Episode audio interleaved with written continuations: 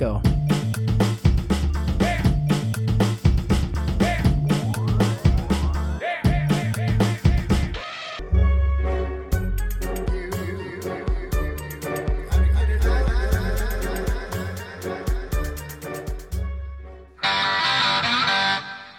Aê!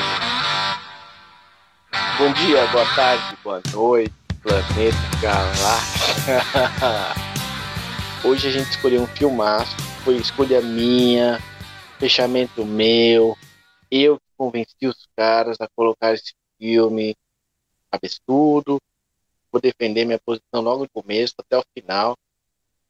O filme que está em pauta hoje é O Exterminador do Futuro 2 é um filme com Arnold Schwarzenegger em sua plenidade, bonito, gostoso, cheio de músculo. Por que, que a gente escolheu o 2? Porque eu acho que é o mais emblemático. Eu... Bom, foda-se, eu escolhi o 2 porque eu achei que o 2 é o que eu gosto mais. Mas eu acho que também é o que mais fala tudo. Assim. Eu não sei se vocês chegaram a ver os outros, mas basicamente a história do Exterminador do Futuro, vou fazer uma sinopse muito, muito rápida, é que o Exterminador do Futuro vem do futuro para o ano de é, 97, 94, para a década de 90, 80, sei lá. Defender o John Connor, não? 94. 94. Ah, o Apocalipse vai ser em 97. As datas, eu sempre me pergunto datas. É um cara que vem do futuro, certo? É, defender. Caralho, como é que era o sinopse do filme, mano? É uma obra-prima, igual o Gremlins. É um filme que há aí a questão de um homem, de, um, de uma máquina. Bom, eu vou, vou passar a bola. vou passar a bola para vocês. Eu quero.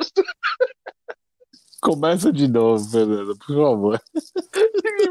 Basicamente, recupera, retoma, junta aí os pensamentos. Tá. Então, fazendo só uma sinopse rápida aqui para a gente começar e a gente distribuir as falas aí, para ouvir a impressão de vocês, trata sobre um exterminador tem que proteger o moleque o outro tem que matar o moleque. Basicamente, eles também precisam decidir, eles precisam decidir não, eles precisam salvaguardar o mundo de um apocalipse é, que ainda vai ser criado em função de um sistema de defesa de míssil que vai tomar conta de tudo, como se fosse as máquinas tomando conta da porra toda e eliminando seu principal inimigo, que somos nós, os humanos.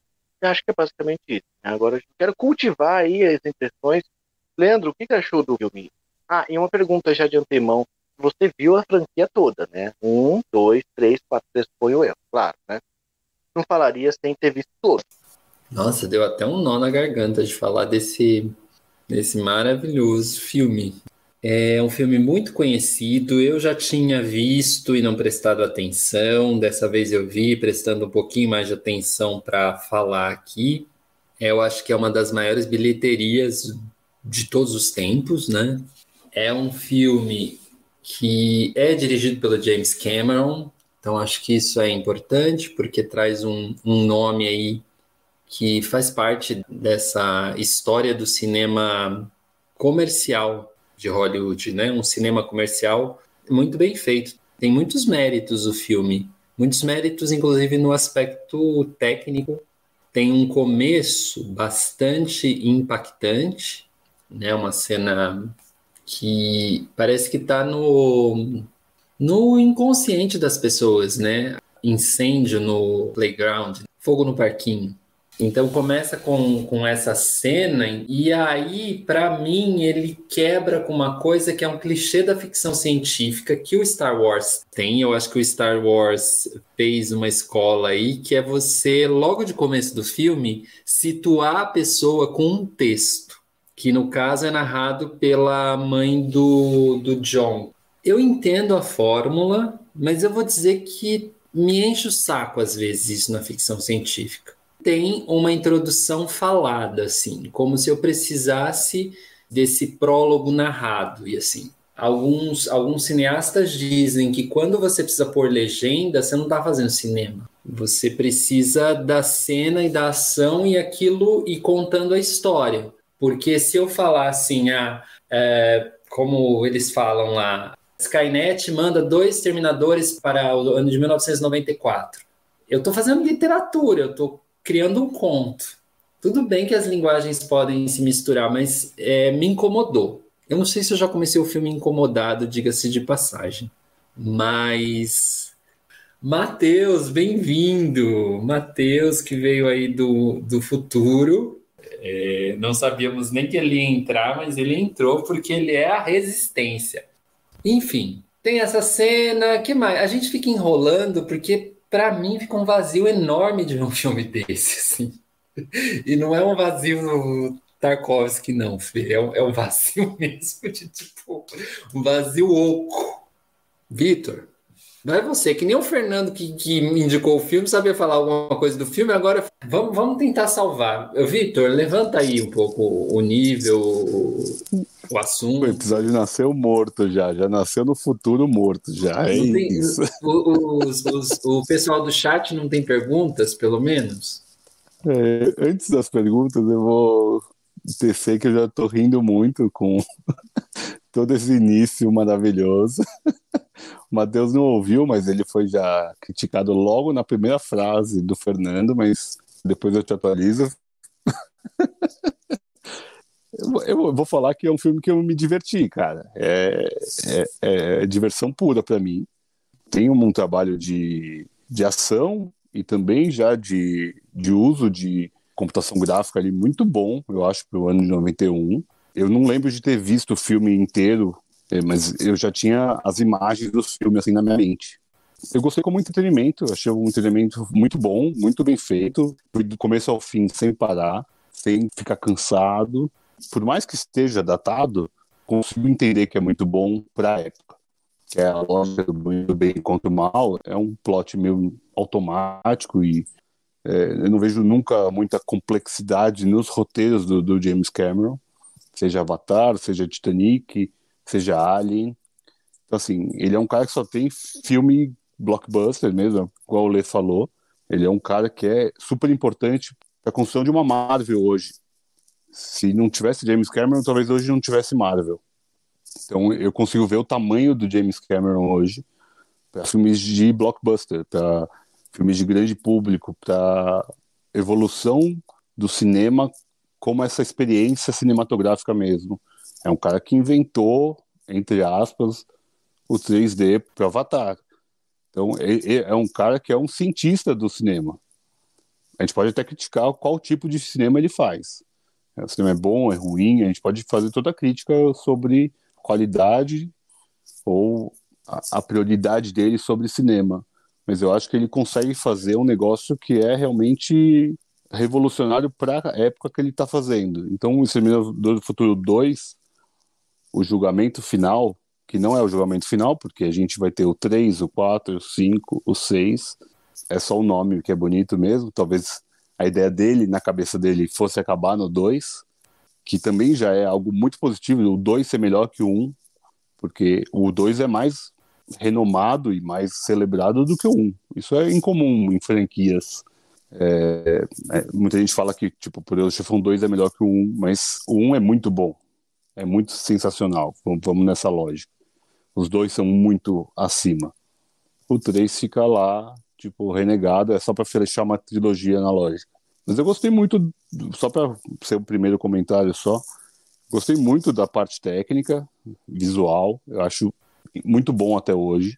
É, a lógica do bem contra o mal, igual o Lei falou, é um vazio mesmo. Eu acho que é meio um qualquer coisa, a história em si. Fica muito mais numa atuação da Linda Hamilton como Sarah. Eu acho ela ali personagem central. Por mais que tenha o Schwarzenegger fazendo o Schwarzenegger, né? Acho que ele tá sempre atuando como ele mesmo em quase todos os filmes. É, esse cara é meio robótico mesmo. Só que pro filme ele cabe super bem. O menino também é muito bom ele meio que domina ali, ele, e a relação dele com o exterminador eu gosto muito, eu acho muito legal, mas o motivo é meio banal para mim, essa lógica de volta do passado, não explica muito bem como, tanto faz. Como eu não vi o primeiro, eu fui direto pro dois, eu consegui entrar na história, não é aquele filme que eu preciso ver um para saber do dois. Eu consegui comprar o filme, até porque tanto faz, essa é meio que a lógica. Mas, como o Matheus está entre nós, I'll be back Primeiro, Matheus. Cheguei nos 45 aí, várias emoções aí hoje também aqui. Mas vou deixar de lado as emoções e entrar nessa obra-prima. Legal, tô feliz pra caralho de falar desse filme, velho. Tô conseguindo nem conter a emoção. cara, amei rever o filme. Amei, cara. Fiquei assim, emocionado, quase, quase chorei assim, em vários momentos. e acho que isso tem a ver com várias coisas, né? E eu vou falar um pouco do filme a partir disso, né? Eu acho que o filme tá muito no meu inconsciente, tá, tipo, arraigado, assim, no... Talvez nas minhas primeiras memórias, pelo fato dos meus dois irmãos mais velhos é, idolatrarem o filme, né? Não só esse filme, mas com vários outros filmes e produtos daquele contexto ali, da virada dos 80 para os 90, né? Eu acho que foi um momento assim muito interessante, muito decisivo para a formação do, tipo das gerações que vieram adiante, né? E tem muitas coisas do filme assim que me, me, me provocam memórias, né? Memórias e, e emoções, sentimentos. A mais, mais, eu acho assim, que eu já vou soltar aqui direto. Eu acho que por que eu acho que o filme é uma obra-prima? Porque eu acho que tudo é muito bem escolhido, assim. O filme é feito para ser um produto e vender. É isso, assim, né? Esse é o propósito do filme. Ele não propõe, a, por exemplo, como inteligência artificial, é, que é um filme super comercial também, mas que ele tem até um, uma pesquisa estética um pouco mais avançada, assim, na parte de cenário, figurino e tudo, né? E questão de enredo, e coloca algumas questões em. em Cinema do Futuro 2, não, assim, né? Mas ele tem um conjunto de escolhas de trilha, de figurino, de cenário, de enredo, de personagens, de atores. E para mim, assim, é uma química excelente. Assim, é um negócio assim que funciona muito bem. Como o Victor falou, o negócio flui assim, você vê como putz, uma delícia. E o filme é longo até, né? Mas, como eu dizia, é, questões que me geram memória do filme, são as cenas que são feitas naquele. É... Puta, mano, eu não sei o que é aquilo, velho. Se é um canal, se é um duto, um. um... Puta, eu, não, eu não sei o que é aquilo, mas certamente vocês sabem o que, que é, né? Que tem aquela famosa foto, inclusive, né? Que é quando explode o caminhão lá do Skynet. É, sei lá o nome do robô lá, fodão. E sai ele de moto junto com o John, né? Aquela foto acho que era inclusive a capa do filme, quando era um VHS. E, cara, aquilo ali, mano, me, me dá uma memória, assim, fodida, velho. Primeiro que eu acho incríveis, assim, as tomadas que eles fizeram naquele lugar, assim. De, de ter ali o cara andando com a moto, o cara vem, vem com o caminhão, eles filmam de um jeito, assim, muito... Acho muito potente, assim. É, muito, muito foda, assim, cara. A gente vê aquilo assim é, mano, é, um, é um, uma fórmula, assim, né? É uma fórmula, tipo, sabe, sabe o Masterchef, quando, quando o, o Jacan chega lá e fala assim, pô, você tem que saber fazer um ovo, você tem que saber fazer o um molho branco antes de fazer o foie gras, né? Sei lá, tô viajando aqui, mas, tipo, o básico ali tá muito bom, cara o básico tá muito bom. A cara do Vitor e do Leandro tá boa demais. Mano, é, é, não tem nada que não seja perfeito ali naquelas cenas, cara. câmera tá, tipo, perfeito, o ritmo é bom. É muito legal de ver aquilo, cara. É muito legal, é, é, emocionante, assim. Você fica ali, caralho, o que, que vai acontecer? Vai, vai. E aquele cenário ali, acho que foram gravados vários outros filmes ali, salvo engano, assim. Eu não sei que lugar que é, mas eu tenho a sensação disso. Porque eu me lembro de, sei lá, tenho a sensação de ter visto outras cenas ali naquele lugar, assim. E eu acho que aquele espaço remete a, aos filmes de skate ali da, da década de 90. Eu não sei, não sei porquê, velho sei se eu tô viajando demais, assim, mas aquele cenário meio street, meio. É, uns, uns vãos ali da cidade, assim, né? É, e isso tudo. E, e, e, isso puxa todas as outras referências do filme, assim, né, é um ambiente, uma coisa meio rock, tipo, um, algumas coisas puxadas para os games também, né? Tipo, o moleque começa a jogar o game lá no começo e tudo mais. Então tem alguns elementos ali de várias coisas que estavam super na moda, né? E que era a cultura principalmente norte-americana mesmo, né? Pegar elementos daquela cultura e transformar numa fórmula fodida assim para vender. E não é à toa que vendeu muito, né, cara? Vendeu muito e é uma narrativa assim super bobinha, mas com os elementos assim visuais e aqueles personagens que ficaram tão consagrados assim, uma coisa assim tão putz, mano, não tem como não ter empatia pelo Terminator, cara. Ele é muito gente boa. é muito gente boa. E é isso, cara. Valeu, valeu demais ver esse filme mais uma vez. Depois eu volto. Eu tenho uma pergunta para Fernando. Estamos de acordo que é uma obra-prima? Estamos de acordo ou não? Sim, claramente. Não tem nenhuma dúvida disso. Nossa. Quero ouvir você agora. Acho que, ó, acho que a primeira vez que eu vou dizer isso aqui, mas eu consigo concordar com tudo. Exatamente tudo que o Matheus falou. Cara, desde o começo ao fim. Deixa eu falar para vocês o que eu curti. Eu gosto, eu gosto muito particularmente das cenas do hospício, do hospital psiquiátrico da Sarah Connor também. Eu acho que são cenas muito fortes, saca? Acho que ela tá muito bem no papel. É... E tem aquela cena logo. Uma cena em que eles estão arrumando o carro lá e que o, o, o John Connor fica conversando com. Ô, é... ô, gente, ô Fer, deixa eu te interromper, cara, mas tá ruim demais seu áudio, velho. Ah, tá muito bosta. Vai, vai ficar ruim demais na gravação, cara. E a gente não pode ter essa perda aí na resistência, cara. Peraí, deixa eu, eu Somos eu e você na resistência, imagina, né? Será que se eu visse o 1 ajudaria a entender? é, eu não Pô. vi, a gente entendeu, Lê. É só realmente que.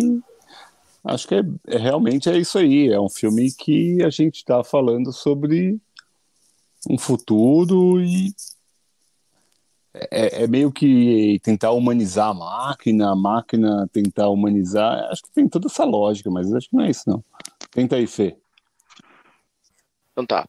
O que eu tava. Eu, como eu ia dizendo, eu, eu falei que eu gostava muito da cena do hospício, que eu acho que são cenas muito fortes. Acho que a Sarah Connor manda muito. Eu não lembro o nome dela, Linda alguma coisa, o Vitor falou, né? Linda Hamilton. Hamilton. A senhorita Hamilton. Casou Exterminador... com o James Cameron, inclusive. Ah, ela casou com ele? Casou e separou também. Caralho. Um casamento, é. Bafônico. Ela faz o 1. Um, ela faz de, o 1. Um, depois, só um, só um parênteses. Ela casou depois com a, a mulher que dirigiu Guerra ao Terror, que ganhou dele no Oscar. A Guerra Catherine ao Terror contra Catherine Bigelow. Que ganhou com Guerra ao Terror contra o Avatar.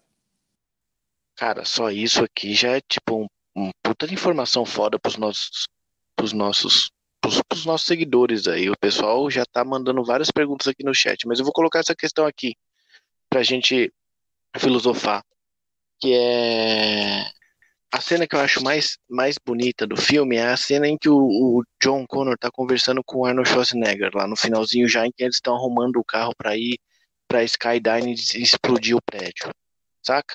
Porque é ali que a Sarah Connor tem uma reflexão que a gente fala assim, tipo, mano, ver meu filho conversando com a máquina me fez mostrar, me mostrou alguma coisa, ela faz uma reflexão assim. Ela faz uma reflexão meio estranha que, tipo, ver meu filho conversando com as máquinas me mostrou que, tipo, sei lá, saca, tem um, a humanidade não, não, tem jeito. Fala. Não, não, peraí, peraí, Você tá misturando duas cenas. Nessa cena que você tá falando. Essa cena que você tá falando do, do carro lá, que eles estão meio no deserto, ela, tipo, observa o, o, o, John conversando com o Terminator e ela fala assim, ah, tipo, é, é, é essa foi a... Uma máquina foi a a experiência de pai mais melhor, a melhor experiência de pai que ele já teve, mais próxima. Mas no final, ela, tipo, refletindo, diz que se uma máquina consegue reconhecer o valor do ser humano, da vida humana, nós também conseguiremos. Eu acho que foi essa. essa... Perfeito, mas era isso. Foi mal. Tem razão. Tá coberto de razão. Hoje você veio matador, Exterminator, você. Puta que eu pariu, muito bom. Ah, não tenho muita, muita questão filosófica para fazer, mas eu queria deixar uma reflexão aqui.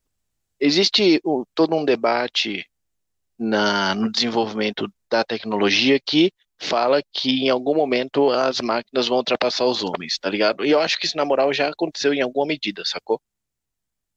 Tipo, o computador da IBM lá já ganhou do, do, do, do enxadrista russo, Gasparov, várias vezes, tipo três. É, o poder de achar uma solução de um computador é muito maior que o do ser humano. E existe uma ideia quando o momento em que as máquinas dominarem totalmente os humanos, né, do ponto de vista do conhecimento, esse momento, essa era chama singularidade. Existe esse termo. O que vocês pensam sobre isso? Mas enfim, queria jogar isso aí no grupo aí para vocês se virarem e tentar responder aí. Não, eu vou, eu vou ser obrigado a me manifestar. É, não, para falar a verdade, assim, de fato, assim, o, o filme ele não traz. Bom, ele foi lançado em 91, né? 91 talvez as pessoas se questionassem, né? Talvez esse filme, esse filme evocasse um pouco esse tipo de discussão, né? Hoje em dia a gente, não que não tivesse, à época, filmes melhores e muito mais profundos sobre esse assunto, né? Já tinham, aliás, há décadas, inclusive. Mas acho que esse foi um filme que chegou no grande público um dos filmes que mais chegou no grande público com esse assunto. E isso não significa que ele teve qualquer efeito assim, nessa discussão, de fato.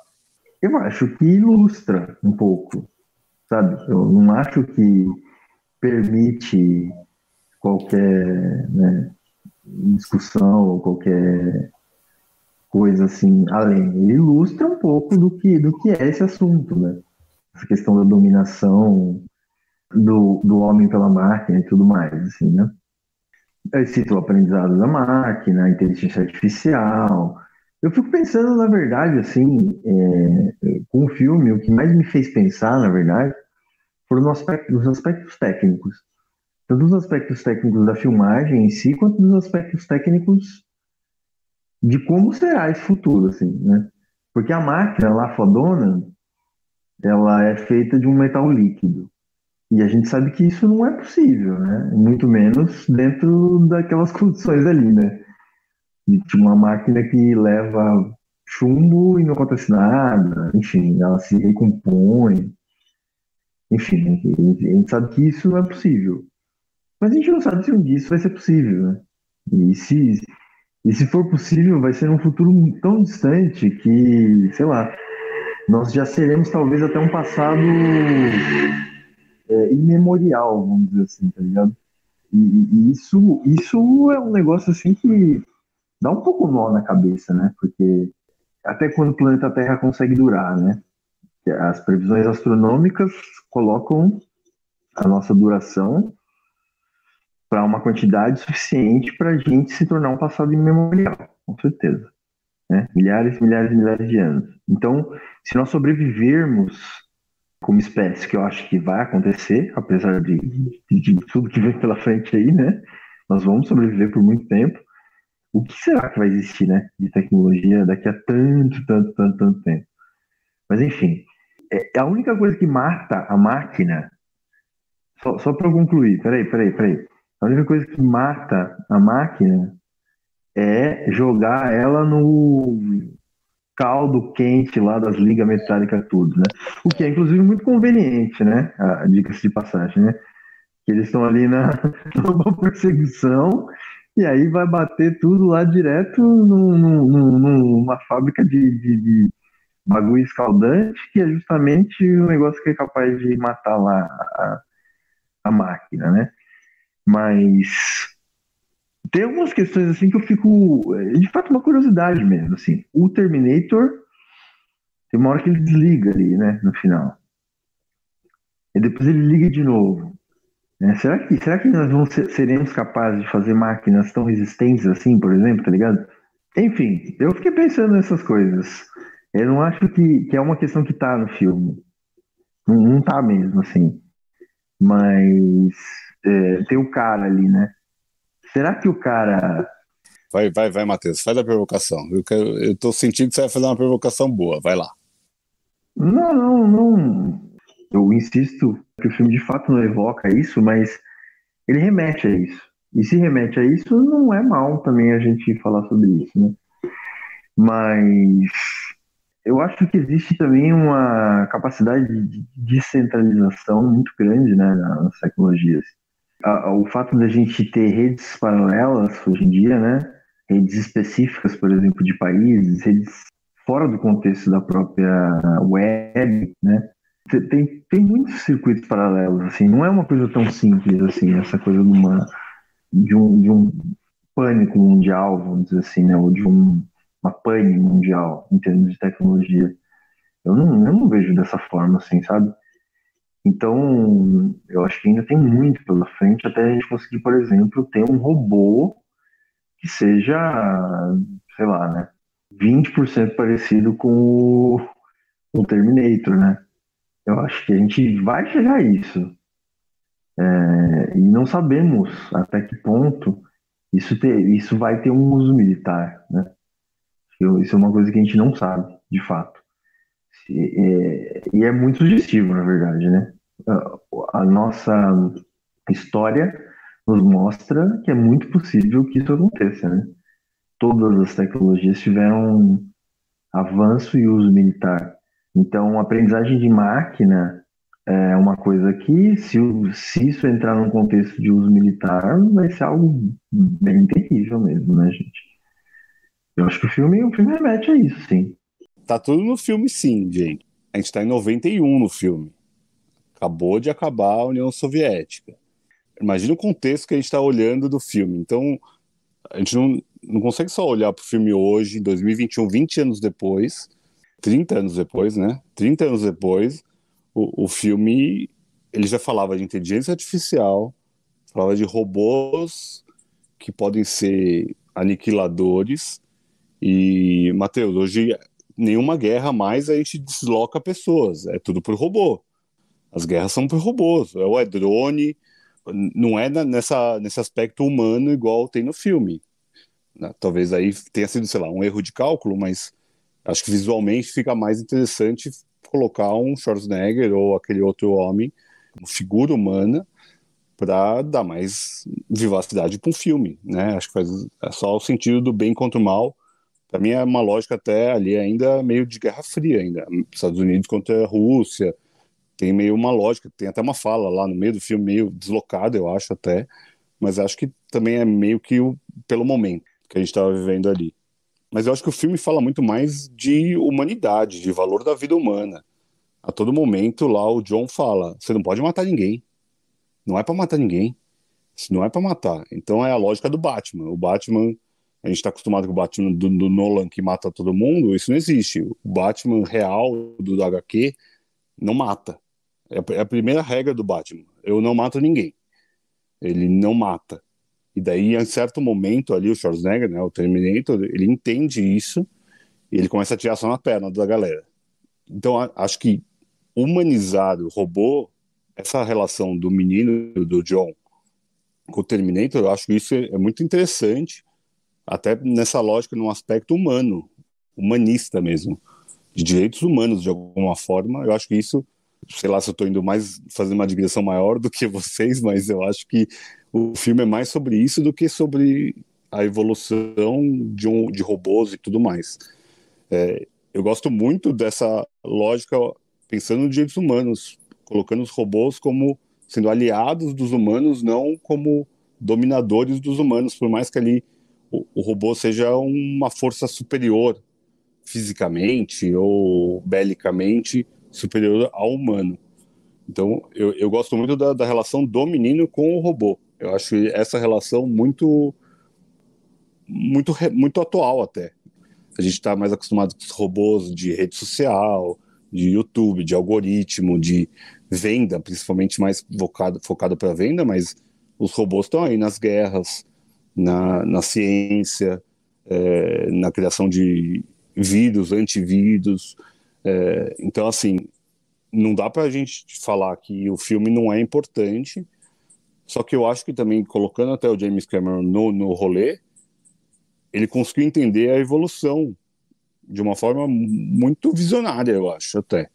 Porque ele colocar um robô pensando no futuro apocalíptico, por mais que isso esteja na Bíblia, é, não é algo novo. Talvez não com as camadas que a gente evoluiu ou evoluiu, daí depende do ponto de vista. É, eu acho que ele conseguiu depois no Avatar colocar o que a gente está vivendo hoje. Isso em 2009, dessa realidade virtual mesmo. A gente está vivendo em outras outros avatares, né? É o nome do filme mesmo.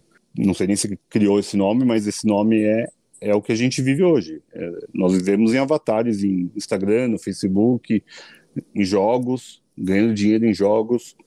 Então, é, ele é um cara que é realmente visionário e eu acho que ele ficou mais negativo de alguma forma, porque o Avatar eu acho mais pernicioso a, a relação de Avatar, dessa relação não humana, e eu acho que aqui no Exterminador do Futuro 2 é mais humano. A tentativa de humanizar um robô, deixar o robô um aliado, como se fosse um cachorro, entre aspas, é mais interessante como humano, para mim.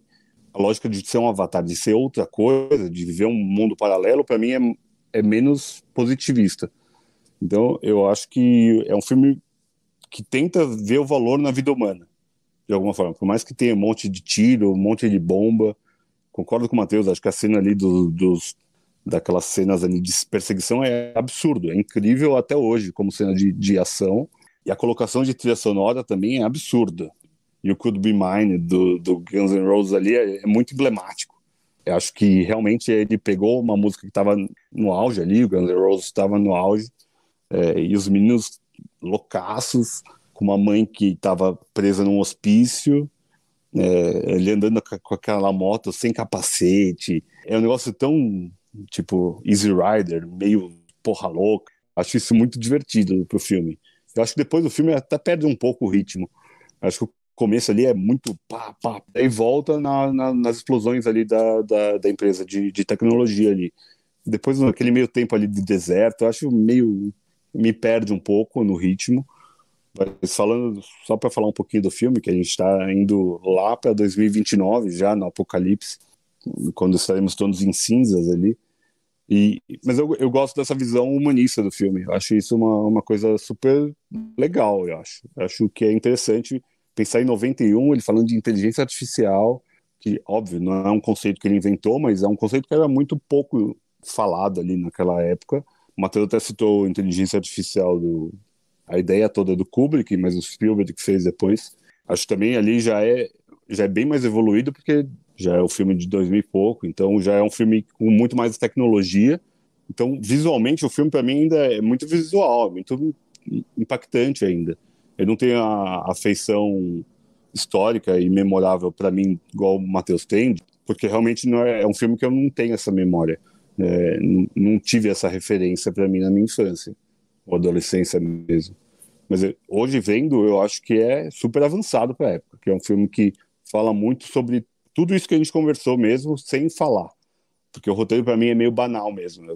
é meio jogado. Como eu também não vi o primeiro, eu não sei se ah, no primeiro me dá uma base de um enredo para algo aqui. Mas como o próprio Lê falou, aquelas frases do começo, que é meio autoexplicativo mesmo, acho que é um pouco também para. Pô, quem não viu o primeiro consegue ver o dois. E eu consegui entrar no filme do dois, ok. Não, não me fez falta um. Não é uma coisa que tipo, eu fiquei boiando. Não, eu entendi tudo. Sem entender meio que nada, igual a gente está aqui divagando, mas eu gostei muito da ideia toda. E uma coisa que eu acho que é legal, 91 a gente não tinha ainda internet. Eu comecei a jogar em, sei lá, 94, 96, sei lá, por aí. E a lógica de ver é, um personagem em primeira, primeira câmera, né, como ele, igual o Terminador tem, ele olhando e mostrando o olho dele com aquela tela toda cheia com visual, com a, as informações aqui no canto da tela, do olho, é uma coisa que, entre aspas, a gente já tem com o Google Glass hoje. É, eu sei que no Google Glass não deu certo, entre aspas, e, mas é uma coisa que vai acontecer. É, essa lógica de a gente ver o parâmetro da pessoa que a gente olha e se a pessoa não é pessoa, a temperatura, se a pessoa, sei lá, tá com febre ou não. Tô pensando mais a parte, sei lá, de saúde, saúde mesmo, mas pode ser, ah, esse cara é o cara que eu tô falando ou não é, é um robô. E acho que isso é super legal. E eu via isso no Doom, é, jogando Doom, como primeira pessoa, né? Então é uma coisa que eu não lembro de ter em primeira pessoa nesse tipo de visão, é, de, de parâmetros mesmo. Essa pessoa é a pessoa que eu tenho que matar. Pum, vou lá e mato. Pum. É, e é uma coisa que de jogo, é bem gamificado mesmo. Então acho que é, é um filme que é avançado para a época total. Não dá nem para falar que não. É, vocês podem falar que não, tá? Não tô querendo cagar regra para ninguém, mas é, eu acho que é bem evoluído para a época. Eu acho que é um filme, filme que é marcante por conta desses avanços técnicos e, a, e avanços mesmo visuais.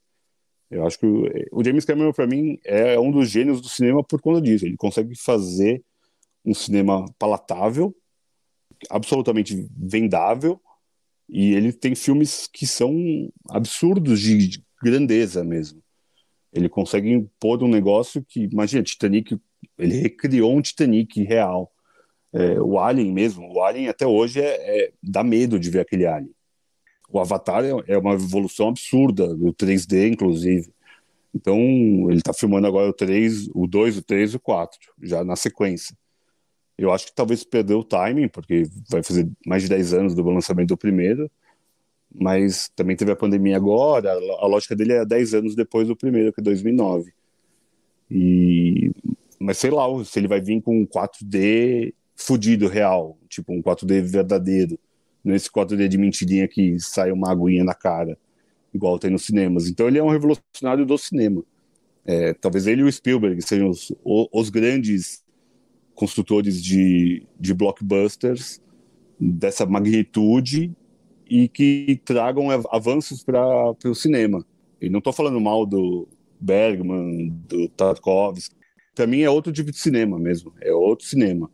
É um cinema mesmo para você curtir. Por isso que eu falei do, do, da Marvel. Acho que eles são esses precursores da Marvel. Ele e o Spielberg, acho que são os dois caras que trouxeram essas, esses eventos. Porque o cinema como evento, não o cinema como apreciação de arte que até é uma provocação que eu queria fazer aqui.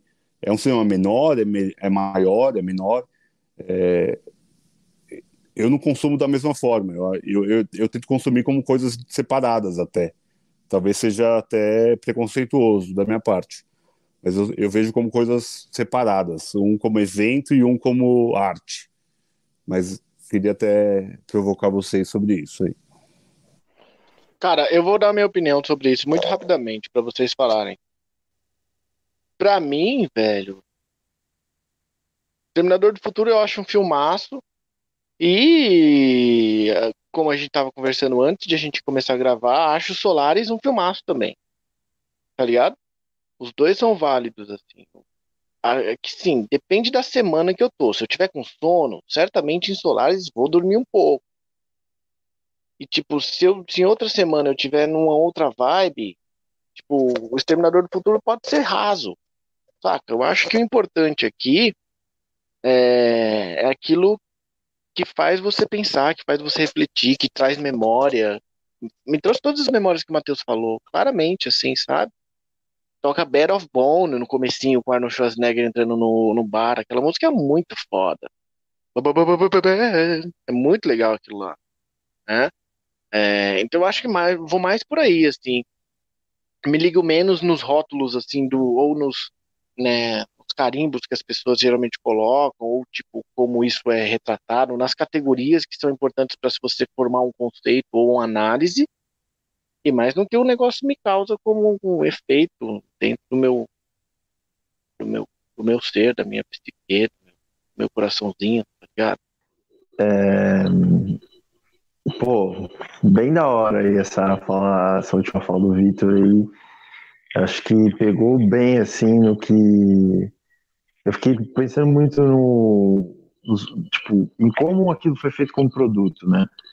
Em como ele queria atingir o público. É, e eu acho que algumas coisas que o Victor falou respondem um pouco né, essa, essas indagações. Eu gosto bastante de James Cameron. É, eu gosto dessa grandeza, de fato. Eu acho, é, eu acho que são realizações significativas, assim, né? Dessa linguagem que é o cinema.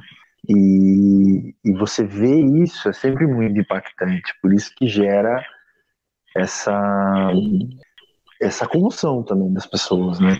A gente lembra é, vários filmes dele tiveram isso, né? Mas no Titanic, por exemplo, as pessoas falavam muito sobre a produção, né? E são filmes que são são bons, as pessoas gostam, assim, não são filmes filmes assim chato, né? É, e era um, é, é, assim, no caso do, do Terminator, traz uma fórmula que funcionava bem na época, né? Tivemos muitos filmes de ação nesse contexto que funcionaram. É, é, tipo, é uma fórmula, você. É, a humanização, por exemplo, que o Vitor comenta, é uma fórmula, né? É, tinha ali ação, o, o, policial, ele era durão, ele era fodão, mas na hora H ele se preocupava com a criança e nananã, ou tipo, sabe? Então isso, isso é uma fórmula, tipo, é super batido. Mas não deixa de comover. A mim me comove. Não é uma comoção assim que, é, que gera um, uma, um, algum tipo de transformação, algum tipo de interiorização mais intensa. É algo que, tipo, como é, água com açúcar, assim, né? É, dá, uma, dá uma mexida, né? Mas, assim, o que eu queria mesmo falar era a questão da, da das fórmulas do produto. É, o Fernando falou um pouco, o Vitor falou um pouco, né? Que é, por exemplo, o, o Vitor falou da questão da visão em primeira pessoa. E que isso remete aos, aos, aos games. Eu acho que o filme usou isso propositalmente, assim, né? O moleque vai lá pro fliperama, ele tá jogando, tem os raios. É, os games estão muito ali, né? É, e ainda não, não, não, não, tinha chegado, não tinha chego, chegado, chego, nunca sei usar o participio, mas ainda não estava presente a, a próxima geração dos videogames que traria isso, né? Então ele, de certa forma, antecipa, cara. Então, por exemplo, para quem começou a curtir, eu vi o filme provavelmente em meados de entre 94 e 96, ou talvez até um pouco mais. Quando já tinha PlayStation depois, o Play 1 já tinha, é, já, já, já uma nova geração de videogames rolando. Não, Play 1 95, né, Fernando? E provavelmente eu vi o filme em 96, ou talvez até um pouco mais. E, e ali já tinha. Putz, cara, aí você vê o filme e você fala: caralho, mano, os caras eram foda, mano. Imagina, né? Moleque, assim, não sabe nada, você não, você não entende nada de nada. Você só gosta de jogar videogame. Você viu o filme, né? Eu tô falando é, é autobiográfico, né? Você viu o filme, seus irmãos falam: não, pô, os caras fizeram lá. Aí você viu o filme e você fala: caralho, mano, os caras eram foda, velho cinco anos, não sei quantos anos depois, os caras antes, né? Os caras já estavam falando disso. Então você tem um molequinho ali que diz, diz, no filme que tem 10 anos, né? Não sei, produção, depois confirme isso aí, né? É, eu fiquei com essa ideia, assim, de que tinha falado no começo que tinha 10 anos. Só que aquele moleque não tem 10 anos nem fudendo, né? é, e, e como, como produto, você imagina, assim, né? Para criança, porque o filme foi visto por muitas crianças, seja na época, seja depois.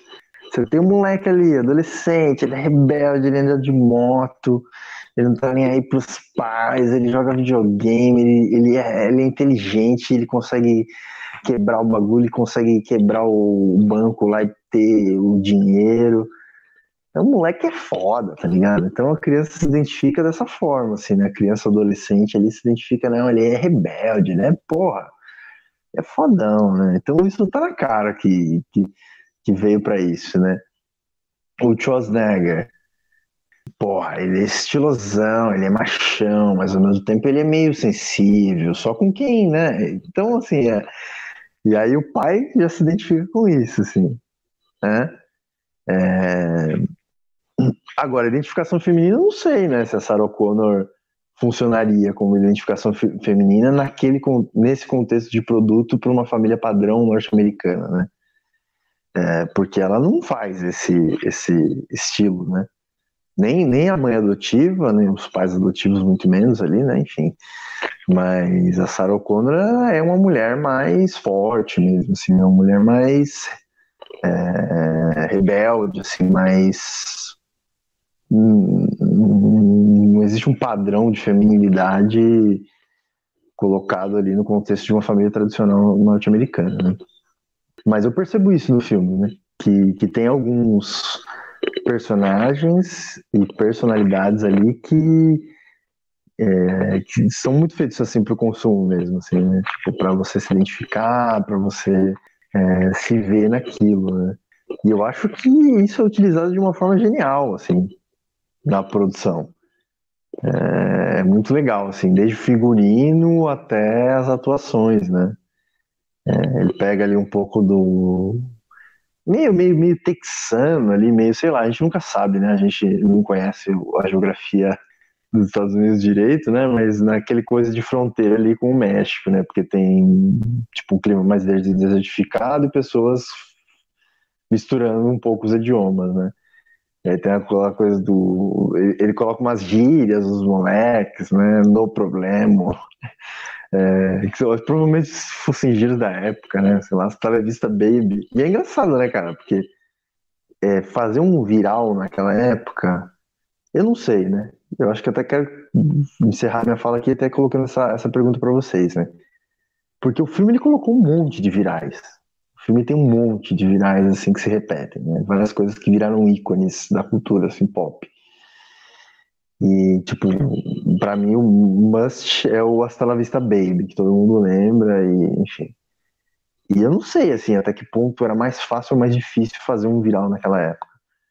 Mas o, filme consegue construir fórmula, uma, uma fórmula, assim, que viraliza e entra na mente das pessoas, sem necessariamente ser um negócio, assim, tosqueira, babaca, manipulador. Eu acho que isso é um tipo um, um, um estereótipo assim da, da, da cultura norte-americana. Eu não acho ele tão ideológico como, por exemplo, sei lá, o Rambo ou alguns outros filmes que tinham um lance assim, era sempre os Estados Unidos que era fodão e, sabe, tipo, eu não vejo tanto isso no filme, porque eu me lembro do 1 e do 3 também não. Então, eu acho que o filme é muito feliz em tudo isso e acho que conseguiu alcançar muito o público nesse formato comercial. Vocês acham que é era mais fácil ou não fazer um viral? Duas perguntas, Leandro, para você, sobre ser um filme menor ou maior, esses blockbusters, e sobre o viral. Responde aí, meu amigo. Olha, falar uma coisa. Não, não vou falar, mas. Leandro, quando você vem com esse papo aí de não vou falar, não vou falar, aí a gente vai querer saber o que é eu, eu começo a, a entender tudo, prestar atenção em tudo, mas aí não não, não envolvido. Parece que não tem alguma coisa ali para que eu, que eu que desperte o meu interesse. Esse é o problema para mim com um filme, seja ele comercial, seja ele cult, seja assim, que, que é frustrante ver um filme como esse para mim, assim, em certo sentido. Cadê? Cadê? Cadê? Sabe, você fica chamando o filme, o filme não vem. E, e, eu acho que a primeira experiência que eu tenho aqui, né, nesses quarenta e tantos episódios de podcast, que eu, eu, tô, eu tô ouvindo vocês e eu tô detestando ainda mais o filme, cara. Impressionante, porque tinha tudo para ser bom. Muita coisa. Lógico, você olha o filme, você olha a maquiagem do filme. É incrível.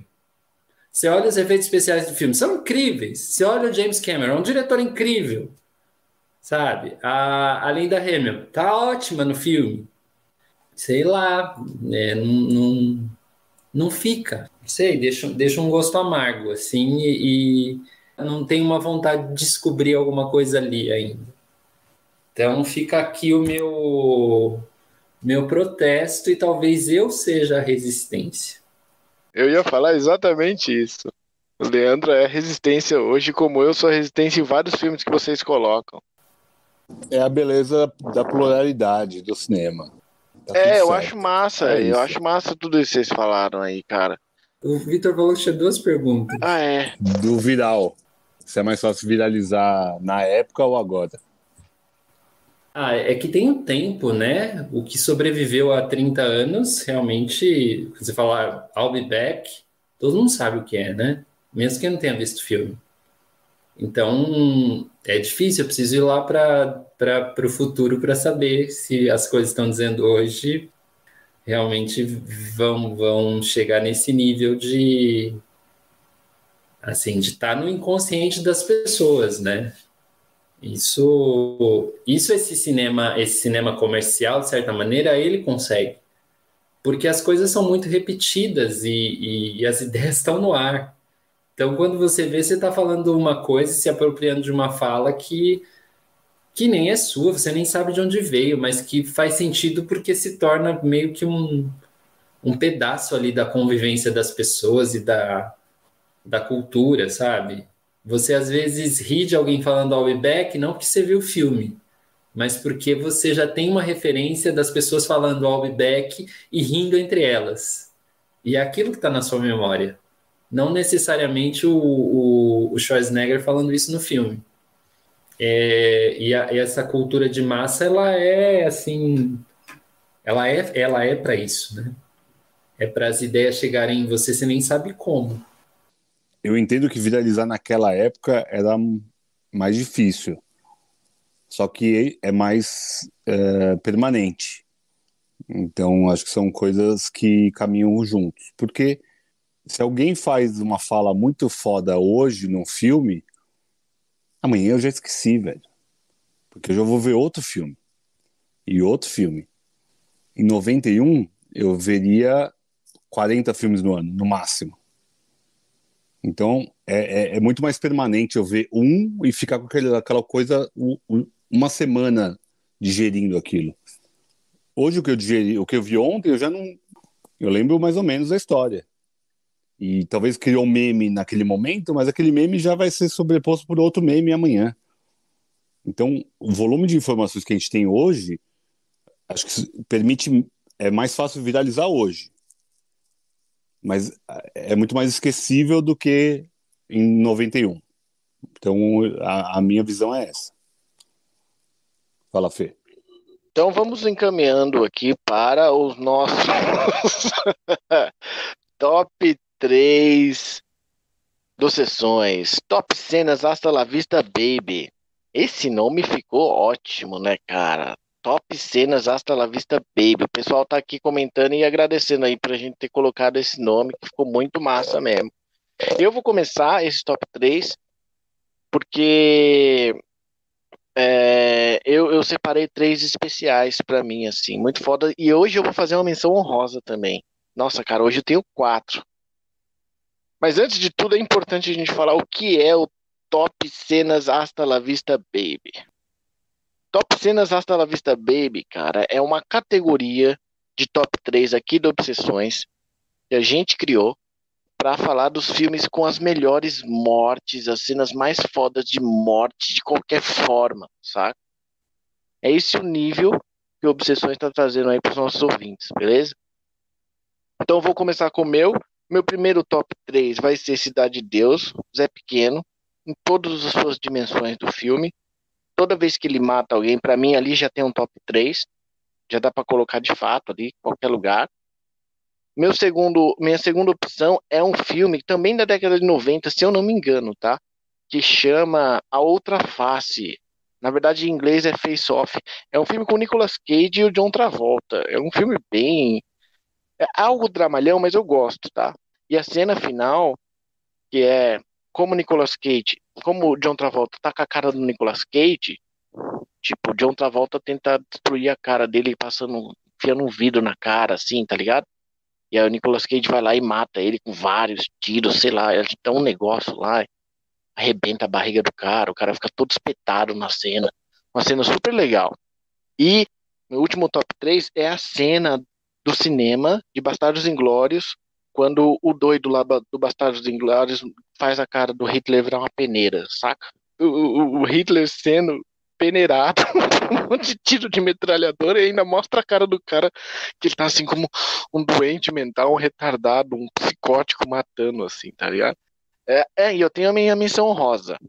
Queria deixar uma menção rosa aí para os nossos ouvintes. O pessoal pediu essa semana para eu colocar uma menção rosa, então eu vou colocar que é a seguinte. A minha menção rosa está na morte do padrasto, do padrasto de John Connor. Quando o metal líquido lá se disfarça na madrasta do John Connor, mano, faz aquele braço dele virar uma Excalibur e a Excalibur atravessa o leite e a mano, e entra na boca do cara. E a mão do cara só vai sair da, da caixa de leite quando a, a câmera vai em direção a ele. Um detalhe James Cameron pegou muito bem. Então são essas minhas três seleções de hoje, com a minha menção honrosa. Eu queria ouvir o Matheus agora, depois o Vitor e aí por último o Leandro. Ah, você não vai falar, Matheus? Quer que passe pro Vitor então primeiro? Vai você vir, depois passa pro Matheus. Caraca, o Fernando veio com menção honrosa. O cara preparado, o cara veio preparado para isso. Coisa linda, velho. Essa cena do, dos pais, quando ele vira uma espada ali. É, toda essa lógica de virar metais pontiagudos eu acho muito legal no filme. Não legal, legal, legal de ver, tá? Não de fazer. É... Pô, você citou Tarantino, uma das minhas é Tarantino também.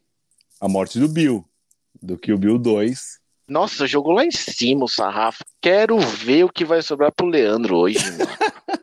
Essa cena da, da uma turma fazendo isso. A todo filme ela tá super bem, como, né, como esse espadachim, né, na lógica sem espada aqui.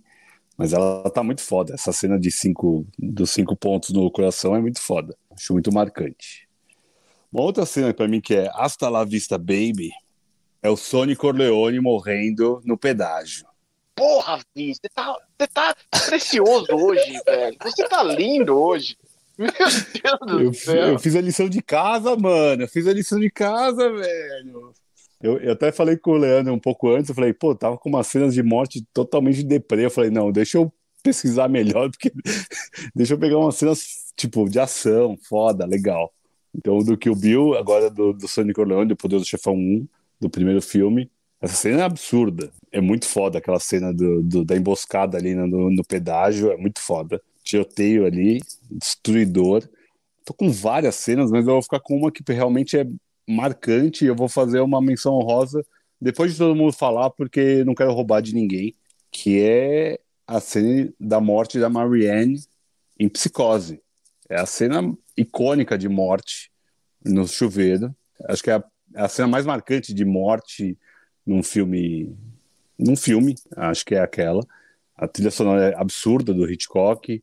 É, e, e, e, e, e, e você não vê quem é, você não vê a, a faca entrando nela. Então, assim, tem vários elementos ali do terror que depois foi copiado em todos os filmes de terror. Cenas de morte, assim, Hasta la Vista Baby em filmes de terror é, é realmente tem uma vastidão a gente pode ver de premonição até os filmes atuais, hereditário da vida que a gente já comentou, que são cenas absurdas, de, mas acho que essa essa do, do psicose não dá para ficar de fora de uma cena marcante de morte é, chocante no cinema. Então eu fiquei com essas três aí, do Bill, do Sonny Corleone e da Marianne de Psicose. Gente, pula pro Leandro, que eu não me preparei. A única que eu ia citar era do Tarantino que o Fernando já, já citou. Hoje eu quero ver, é eu quero, eu quero ver. Vamos ver. Quero ver o que ele trouxe hoje, o arroz sobre o chá quente da meia-noite, essas coisas. Eu vou citar três da década de 60. São três filmes que estão na mesma década, que foram surgindo até aí meio que durante o papo, porque não pensei tanto, mas coisas que, que, que geram uma, uma violência que tem uma maldade, né? Vou matar mesmo. Ou chegou sua hora. Também tem um pouco disso. O primeiro é Era uma vez no Oeste, a cena de abertura do Era uma vez no Oeste. E é assim, tipo, o filme começa assim, né? Matou toda a família mesmo. Matei. E aí todo todo desenrolar do filme se dá por conta dessa morte, porque não perdoa mulher, criança, nada disso. Vai todo mundo para bala. Então são três mortes meio diferentes. O segundo, eu vou citar o Doutor Fantástico do Stanley Kubrick, que é o finalzinho ali. Hasta la vista, baby. Nossa, perfeito, Lê. Você... Nossa, vocês estão muito bem hoje, gente. Esse é o melhor top 3 que eu participo aqui no Obsessões. Puta que eu pariu. O pessoal tá mandando muita mensagem aqui, velho. Hasta la vista, baby, super ali. É o... Você fica e... chocado, né? Até. Mano, é. ele é uma bomba atômica, tá ligado? É muito surreal aquela cena. E o, o terceiro, eu vou, vou citar um filme do Bresson, que é o processo de Joana Dark. Hum, qual cena? A, a, última cena, que a Joana Dark morre queimada, né? É difícil de ver, inclusive, sabe? Porque é um julgamento e ela já está condenada antes do julgamento começar. Hoje, quando você vê, você pensa assim: são, são homens todos, né? Aqueles homens da igreja. E, tipo, o que ela fez, né?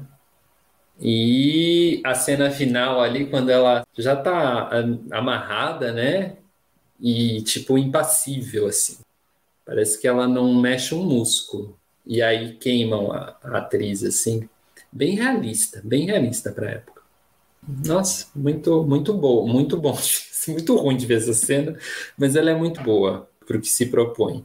Minha interpretação de Hasta la Vista, baby. Olê, só uma parte sobre o do Bresson. Eu lembro de ter ficado com uma impressão assim. É um julgamento em que ela já está condenada, como falou. As palavras eram extremamente contudas ali no. E saí com a impressão assim, meu Deus, como o ser humano age quando se quer quebrar uma pessoa. Ele fica até mal, assim, sabe?